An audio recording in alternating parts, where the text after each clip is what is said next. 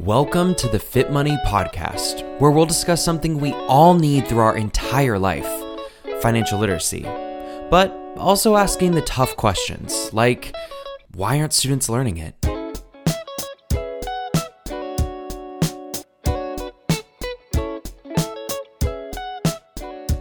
Financial literacy is more than the math and a behavior we'll need beyond the classroom.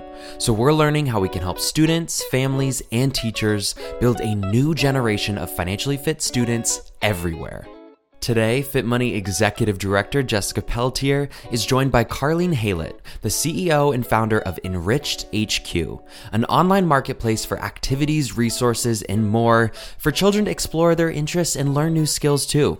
A homeschool parent herself, Carleen is helping families find quality, enriching activities for students however they learn, and sharing how an education outside the traditional classroom has values of its own. Hi, Carleen. How are you today? Hi, Jessica. Thanks so much for having me. You know how much I adore you and everything that FitMoney is doing, so I couldn't be happier. Well, I've been looking forward to this conversation, I think literally since we met, because we have so much in common. And I am just wowed by you as a very successful and very busy entrepreneur. Also a single mom of a, super smart, just amazing middle schooler, and also a homeschool parent. So if I could, I'd love to start there. Tell me about your homeschooling journey and why you decided that was the right path for you guys. Right after the pandemic, the summer there, 2020, the school that my son was in had decided to close permanently.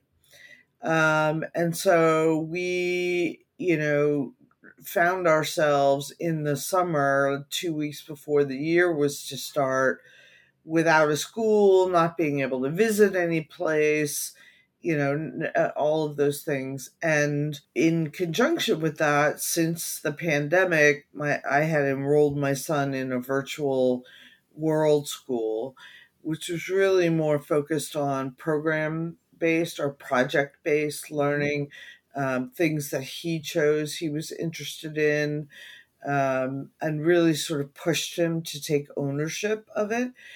And I call it one of the pandemic silver linings, but the acceleration of his learning was astronomical. Like, things, we've talked about this a lot. He's a big time techie like his mama, but, things that he was finding passion around, and being able to watch that evolve and know that those things that he's passionate about aren't offered in traditional schools really sort of set us down that path. And, we've tried a bunch of different things. Virtual school was one of them. Homeschool, I think we collectively agreed that I was the worst teacher on the planet, but there's that. And so we're now sort of in this hybrid mode where he goes to a school that is really more of a one-on-one tutoring situation and then a group situation. But again, he chooses what he wants to learn. He can go as much or as little during the week as he wants, but a lot of it he does here. I think that you touched on something, you saying, the worst teacher out there. And I would assume most parents feel that way. Believe me, I feel your pain. We did that too during the pandemic. And I think that kind of misconception that a homeschool parent also is the teacher, and you are perhaps creating curriculum and you are teaching, science, math, and algebra. But so that's not true. There are a lot of resources out there, and it sounds like you really can explore a whole bunch of them at one time.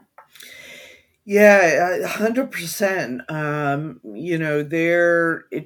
It was an area that I knew nothing about, and was really flabbergasted and overwhelmed at times at the amazing options. They go all the way from full-fledged, curriculums and schedules and so forth, all the way through to, I live in ed tech in this world, choosing up and coming technology offerings that address math or English in a very unique way and being able to build that. So, and anything in between. And now what we're seeing is there are companies that are coming into play that are really acting in a consultative nature to parents to help them put together a comprehensive program of what,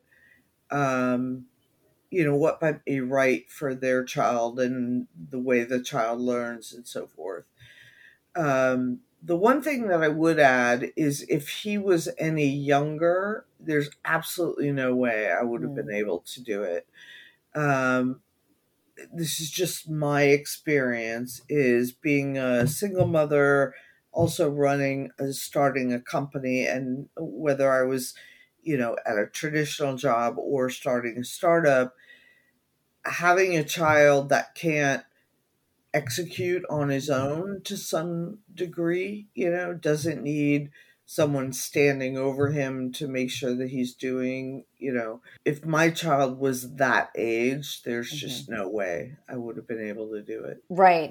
I agree. And I think that might be a pause, a big, big pause that many families have if they do have that kind of elementary, certainly kindergarten. When COVID hit, my youngest was in kindergarten, and boy, that was a challenge. When they would get off Zoom and say, "Be back here at 10:30," and then my son would look at me and say, "Well, what does that mean?" Yeah, right. So I completely understand. And you, as a professional, what it translates into is, you're playing cop. Get on your Zoom. Are you on your Zoom? Do you have your video? Where's your camera? Where's the you know what I mean? Did you do your homework? Are you ready for ? And then you're also trying to have meetings, do your work, have some thought time and so forth.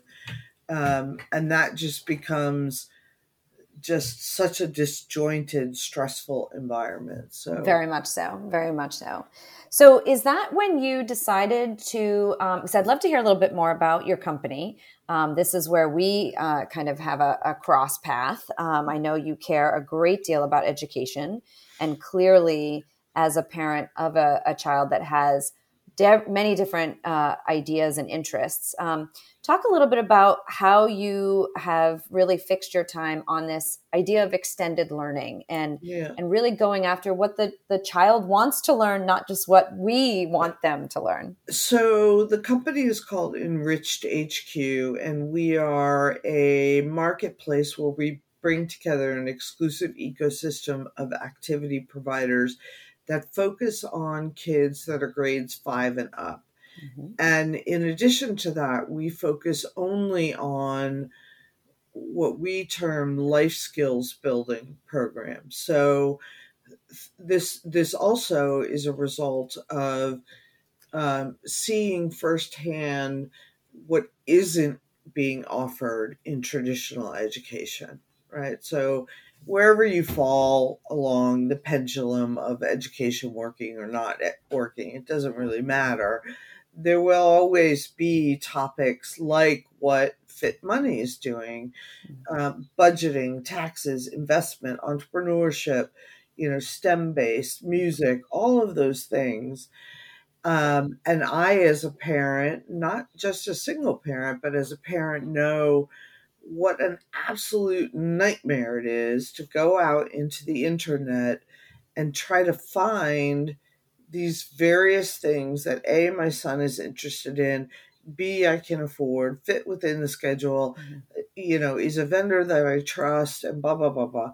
So the platform really is about, how do I make it my world to go out and find the best of the best life skills building providers for kids that are grade schoolers and up, middle and high school kids, and make it easy for parents to engage across price points, vendors, time, scheduling, and those sorts of things that give them a single spot, right? Because, not to get into a therapy session, but, this really stems, this is an idea that I've had for 11 years, right? Like, as a single parent, I want and need to help my child develop to be self-sufficient, mm-hmm. right? I've known for 11 years that it's a nightmare, mm-hmm. right? And so early 2020, right before the pandemic, I had gotten to a point where I was like, enough already. I'm sick and tired of trying to make this work. And nobody's doing anything about it. And even if I solve this problem for me and me alone, well, then there's that. I love it. I love the initiative. And starting a company is hard, for sure. Is this your first startup, or were you an entrepreneur before this? I had one very, very small, I would call it a small business versus a startup company. I had spent several years as an apprentice chef in Italy and started a company that brought Michelin star chefs to the United States to do teaching classes and guest chef things and so forth and so on. So the chefs would come for about 2 weeks.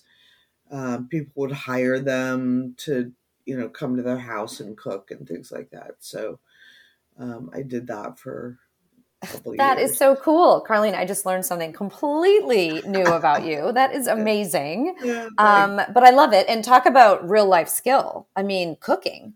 Yeah. I believe, a little bit ahead of my time, that was something that was taught in public school, home economics. And that was right along with perhaps balancing a checkbook and things like that. Mm-hmm. And I don't know when someone decided that was no longer a skill that anyone needed. Yeah.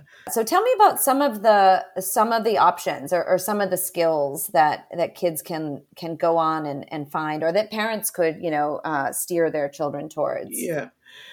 Well, of course, there's FitMoney, right? The certificate, and we're getting up some of the other programs that you guys run, which are offered for free, which is awesome. Because part of what we also do is we try to extend this into socioeconomic areas where kids don't have the access to or the financial means. So in addition to that, we do a lot of entrepreneur type things, starting a business. We do a lot of investing. What is investing? You do budgeting, obviously. We do music lessons through one of our partners in New York, guitar. We do acting lessons, singing lessons, yoga, meditation. We also do a lot around social and emotional well-being. Mm-hmm. So one of our partners is focused on helping families, not just children, but really sort of work through gender issues, social pressures. We also do a lot around college preparation, mm-hmm. how to even decide what colleges to choose, how to build a list, how to write an essay, what are the requirements for entry. So there's all sorts of things that may fall outside of, traditional academics, if mm-hmm. you will. Which I love. And you're right. It is unfortunate that I think we've heard that more times than not in the public school environment, that, funding is limited. And so therefore we have to just teach what are kind of on the tests. We've heard that time and time again. And right. and there are many schools that are trying really hard to keep those electives and keep them in place. But sometimes they just fall short. And so it's really fantastic that there are opportunities out there like this, because we all know that academics are really only one part of life. And if you don't have, especially after the pandemic, the social skills then you really are not going to succeed because we don't all just sit in a one-person laboratory That's right. for our lives. That's right. That's right. And people joke and they say, well, you know, when did I ever use, I heard this really interesting quote the other day, when will I ever use algebra, Mom? Like, why do I have to learn algebra? And this mother that I was talking to said to her son, you know, you may never learn algebra, but do you realize that every time I go to the grocery store, I use it, right? Because I look at the price of something, I have to figure out how many people are in the family. Is this enough? Is it not enough? Is it a good price for, you know, what I'm buying? Those sorts of things. And so there are practical applications. So I love this notion of being able to take traditional subjects mm-hmm. and teach them in a way that has real life application. Right. I call it relevant education. And because I don't in any way want to demonize kind of what we call the more traditional, you know, science is incredibly important. And so we do need to teach those, but I do like that application to life. So some of it's math. It's not by any means all math. So much behavior is in how we make decisions about our money, but there is math there. So you do have to learn, you know, some of those basic math skills or else you really are. And writing, you know, you just spoke about writing, business writing, proposal. Mm-hmm. I'll share with you a funny story. I've, you know, almost a career long salesperson, right? So my whole world is around business cases and, you know, proposals and so forth. So my son, probably like your son, is constantly asking me to buy something. Like it just never stops. And even if I say no, it just keeps on going. But so what, through the course of the pandemic, what I've taught him is, okay, I'm open to whatever.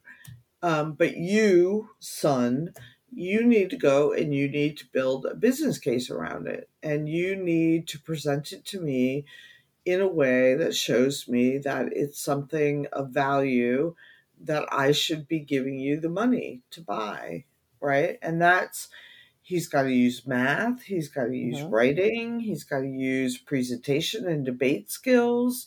I ask him questions, right? And so to your point, he's learning the fundamentals of math and so forth and English and writing, but he's applying them in a way that will certainly benefit him as he grows up and goes off into the world. Right. And you know what I also hear in that example is he's also earning that because as an 11, and you made it very clear, he's not 10 anymore, he's 11. As an 11-year-old, he can't go get a job, you know, really very easily, certainly not at, you know, the grocery store. So it is sometimes difficult for parents, you know, especially around allowance. Do I give an allowance? Do I not? But regardless of where you fall, we know that young children want to earn money in some way. And so you're also giving him that earning appreciation because he had to actually work for that amount. Regardless, it wasn't, you know, labor, but he had to really put his mind to something and earn that. So that's a great example. I love that you did that. And to extend that. Thank you. And to extend that further, you'll love this, is I opened him a real checking account with a real debit card. And if I agree to whatever he proposes, which by the way, I always do, but I don't want to... secret is safe with me. Right. But that money goes into his checking account and his debit card. And when it's gone, it's gone. Right. You know, so he's learning those skills as well. Oh, that's fantastic. Thank you so much for coming on today and talking to us. My pleasure. You know how much I adore you. Oh, well, thank you. Look forward to talking again soon. Yeah, thanks, Jessica. Bye.